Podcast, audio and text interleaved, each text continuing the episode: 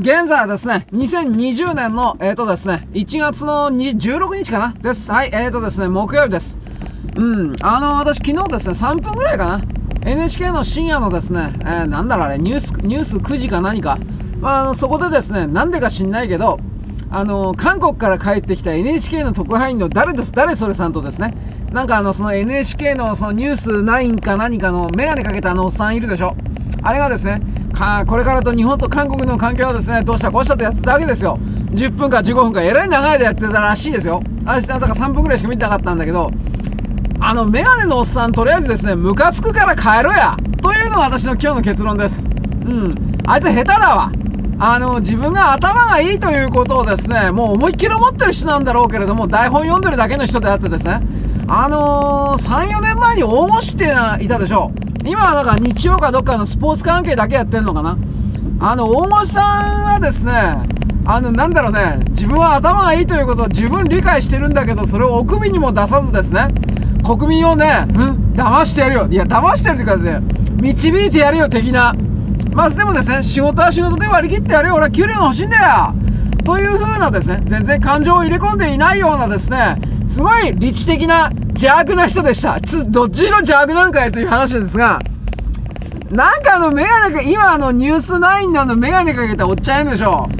あれ下手だわ。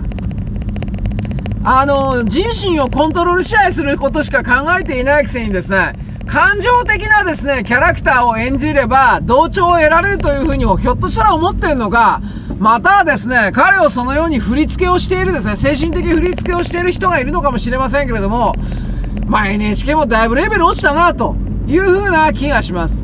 見透かされたらね、ああいう言葉だけで生きてるような連中はおしまいですよ。はっきり言うけど。だからね、そのけ、その観点で言ってですね、あなたたちが、韓国がどうであるとか、どうしたこうした。いや、それはね、あなたたち NHK が韓国にですね、いろんな投資を行っていて、それらが自分たちが損をするから、日本はですね、韓国と仲良くししましょう的な、こんなこと言ってるだけだっていうか全部見透かされてるんですよ。おやめになった方がいいんじゃないですかね。そういうのは。なぜならば、それらの、本当は自分さえ儲かればいい、本当は自分さえ良ければいいという、その真意が、つまり真実のですね、意識がある、そういうことを見透かされている、そういう人たちがですね、もっともらしく、単に自分の利益をですね、守れと命令しているだけにしか過ぎないのにもかかわらずですよ。なんか、大多数の日本国民がですね、韓国との間をですね、仲良くするべきだ。日本がどれだけでも譲歩して、的な形でですね、どれだけでも譲歩しろみたいな、こういう文脈でですね、世界を語らない方がいいですね。それは彼らのですね、なんだろうね、彼らの商品価値を思いっきり傷つけることになるんじゃないかなと思います。まあ、あのー相変わらず最近東京新聞なんかもひでえなと思うんだが、あれ毎日とかね、あのー、朝日よりひどいよね。まあ朝日も何言ってかわかんないんだけど、東京もやっぱりね、ひどいなと思って。まあとにかく東京の昨日だったか一昨日の新聞のね、1名か2名か忘れちゃったんだけど、とにかく一方的に韓国の言うことを聞けとしか書いてありませんでした。あの、韓国に譲歩するべきだ。つまりそれはですね、彼らはですね、日韓基本条約を日本の側から破棄しろというふうに言ってるんですよ。つまりこれだけでもですね、東京新聞のレベルがどれだけくるくるパーかということが分かりますし、東京新聞の中に在日記者というものがどれだけいるかというものも分かりますし、東京新聞に韓国の青瓦台からどれだけの金が渡っているのかということもよく分かります。先ほど前日のですね、NHK にしてもですね、こんなもん韓国からたくさんの金が渡ってるに決まってんだろうが、お前。ということはよくわかるわけです。我々日本国民の名もなき力もなきですね、泥の中をですね、なんか浮いたり沈んだりするような腐ったですね、木片のようなクズの僕たちはですね、僕たちはですね、しかしこれらのですね、自称、俺って頭いいすげえ、クズたちを導いてやる的なですね、マンキーの一人にしか過ぎないくせにね、なんかね、偉いこと言ってるような人たちを、あ別に殴れなくてもいいですよ。しかし、あんたたちのやってることはもういいよ、飽きたから。という風な形でですね、一言言って決別して去っていかなくてはいけません。そして新たな価値観、新たな世界をですね、あなたなりの認識で構築していかなければなりません。と一応ですね、なりません、なりませんとかって一応言うんだけど、まあどうせ誰も何もやんないんですよ。うん。ね行動しないんですよ。ね行動しない人は覚醒よとかって言うんですよ。バカだろ、お前は。まあ、いろ、まあ、やめましょう。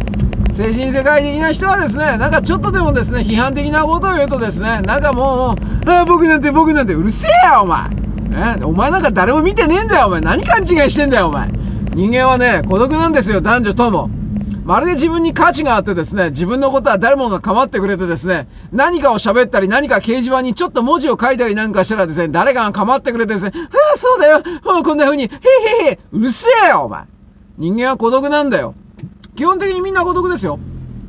そのことに気づいているか気づいていないかがその人の運命をですね、その人のですね、世界に対するですね、認識の仕方を大きく分けていきます。そこで道は分かれていきます。分かれた道はですね、二度と交わることはないのですが、自分がどの道を選択してですね、つまり、あの、その人にとって明るいと思える未来なのかどんなのか知りませんけれども、楽しい道を選択するべきではないかなと。自分で、自分自身で。ということを言います。なぜならばですね、まず本当にだんだん話変わってますけどね、人間はね、何言っても間違えるんですよ。エネルギーがないから。何やってもダメなんですよ。ダメなやつはダメエネルギーがないから。だからどうするのか。断定していくしかないんですよ。決断していくしかないんですよ。その時点その時点で。何やっても間違ってるんです。エネルギーないから。正しい決断なんてものはないんです。基本的に全部間違ってるから。エネルギーないから。こんなことばっかり言ってんだ何言ってんだこの人。こんな、嫌だな、僕は。僕は。しかしですね。決断というのは、うん、決めて断ずることです。断定というのは、断じて定めていくということです。その時点その時点で自分自身がですね、そこで死んでもいいという覚悟、ここまで持っていける人はいないんだけど、その瞬間そこで死んでもいいんだ俺は、というふうに、瞬間瞬間における自分の人生のその場までのですね、総括を全て行いながら人生を進んでいくということなんですよ。それはあったってですね、より大きなエネルギーを持っている存在からはですね、間違えるんですよ。あのね、一応その断定をしていく、決断をしていくということによって自分の世界構造線に対してですね、指標を打ち込んでいく。あ誘導ビーコンを打ち込んでいく。ということをしておくとですね、あなたのですね、後ろから追いかけてくる過去のあなたがですね、その道筋をですね、たどりやすくなるんだということをとりあえず言ってきます。謎のことを言いましたね、私は。なぜあなたは自分自身は今ここにしかいないのに過去から自分が追いかけてくるってどういうことであなたは、こいつ気違いだろその通りです。私はこの概念をですね、あなたにどう伝えようかと思っていたんですが、まあ、昔ちらっと言ったんだけど、酸素交流というものを勉強してください。まあ、勉強はせんでもええけどね、別にね。酸素交流というのは電線にですね、3本の、あのー、高圧線があります。全部交流ですね。うん、交流、わかりますね。プラスマイナスが、こう、60、1秒間に50回とか60回でですね、切り替わるのは交流です。えー、東日本50、西日本は60です。まあ、これは置いといて。3本なんで線がいるかというと、えー、同じ交流の電流をですね、えー、120度ずつ、これ120度ずつっていう言い方でもダメなのかもしれませんが、まあ、120度ずつですね、ずらしてですね、送ってるからです。もう、もうこれでも誰も聞いてくんないんだろうな。ちく。あの、ねえ、あなたもね、電検ぐらい勉強しただろ、お前、高校の時に。えや、やんないっすか？あの、ねえ、あのね、三、ね、三角形でですね、どうしたこうしたとかやったでしょ？ね？なんで、なんで電気の話なのに三角形やんなくちゃいけないんだけどね、そういう話をやったでしょ？やな、や、やらなかったですか？まあいいんだけど。まあまあいいや、置いといて。人間なるものはですね、答えなる粒子の世界にいるわけではないので、私昨日、昨日だったか一昨日だったか、オールトの雲のことを言ったと思います。オールトの雲。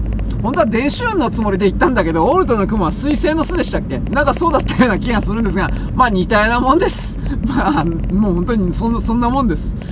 あのす、べてのすべてのですね、存在はまず情報パケットなんだというふうに勝手に決めてください。はい。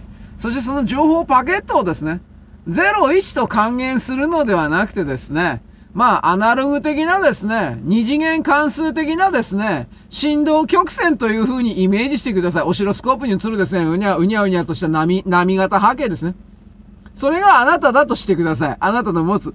そうするとですね、一つ目のサイクル、二つ目のサイクル、三つ目のサイクルという風になんかもう周期あるでしょ？それがさっき言った1秒間に50回だとか60回の周期の意味になるんですが、サイクルですね。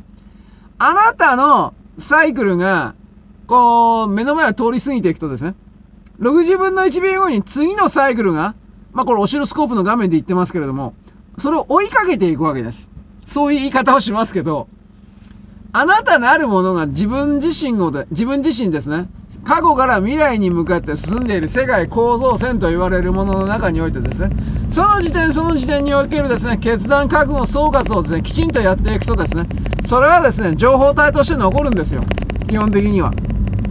総括していくということであり、それはですね、本当は反復するという言い方になります。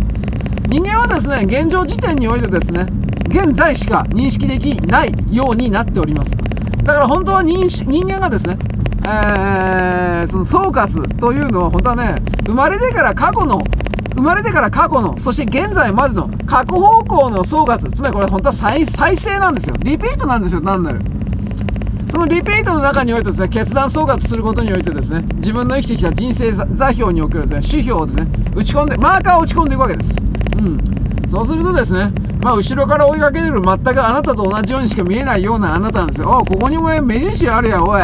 という風な。あ、やめようかな、この話。誰もついてこないから。まあ、そんなわけなんで、まあ、なかったことのように。まあね、なんか韓国の人たちはですね、というか、ムンジェインだけがなんですが、あの、ホワイト国に戻せとなんか言ってるらしいですね。ああ、言うのは私いいと思いますよ。あの、独り言という自由は誰にだってあると思うんですよ。僕はそれはですね、ムンジェイン大統領とかですね、カン・ギョハンのおばはんとかね、言ってもいいと思うんですよ。それは言うべきですよ、やっぱり。うん。で、だから何なの？ということです。それが全てです。え？いや、それは全てです。ねえ僕たちはそれを聞きましたよ。それで、それでいいじゃないですか。なんで聞かなくちゃいけないの？一番汚い言葉で言いましょうか。それやることで日本になんか見返りあんの？うん。うん。いや、本当に。一番わかりやすい言葉にあの、翻訳して私言いました。それやったらなんか日本にいいことあんの？見返りあんの？お前ら嘘ばっかついて約束、約束ばっかやす破るじゃん。なんか見返りあんの？いいこと。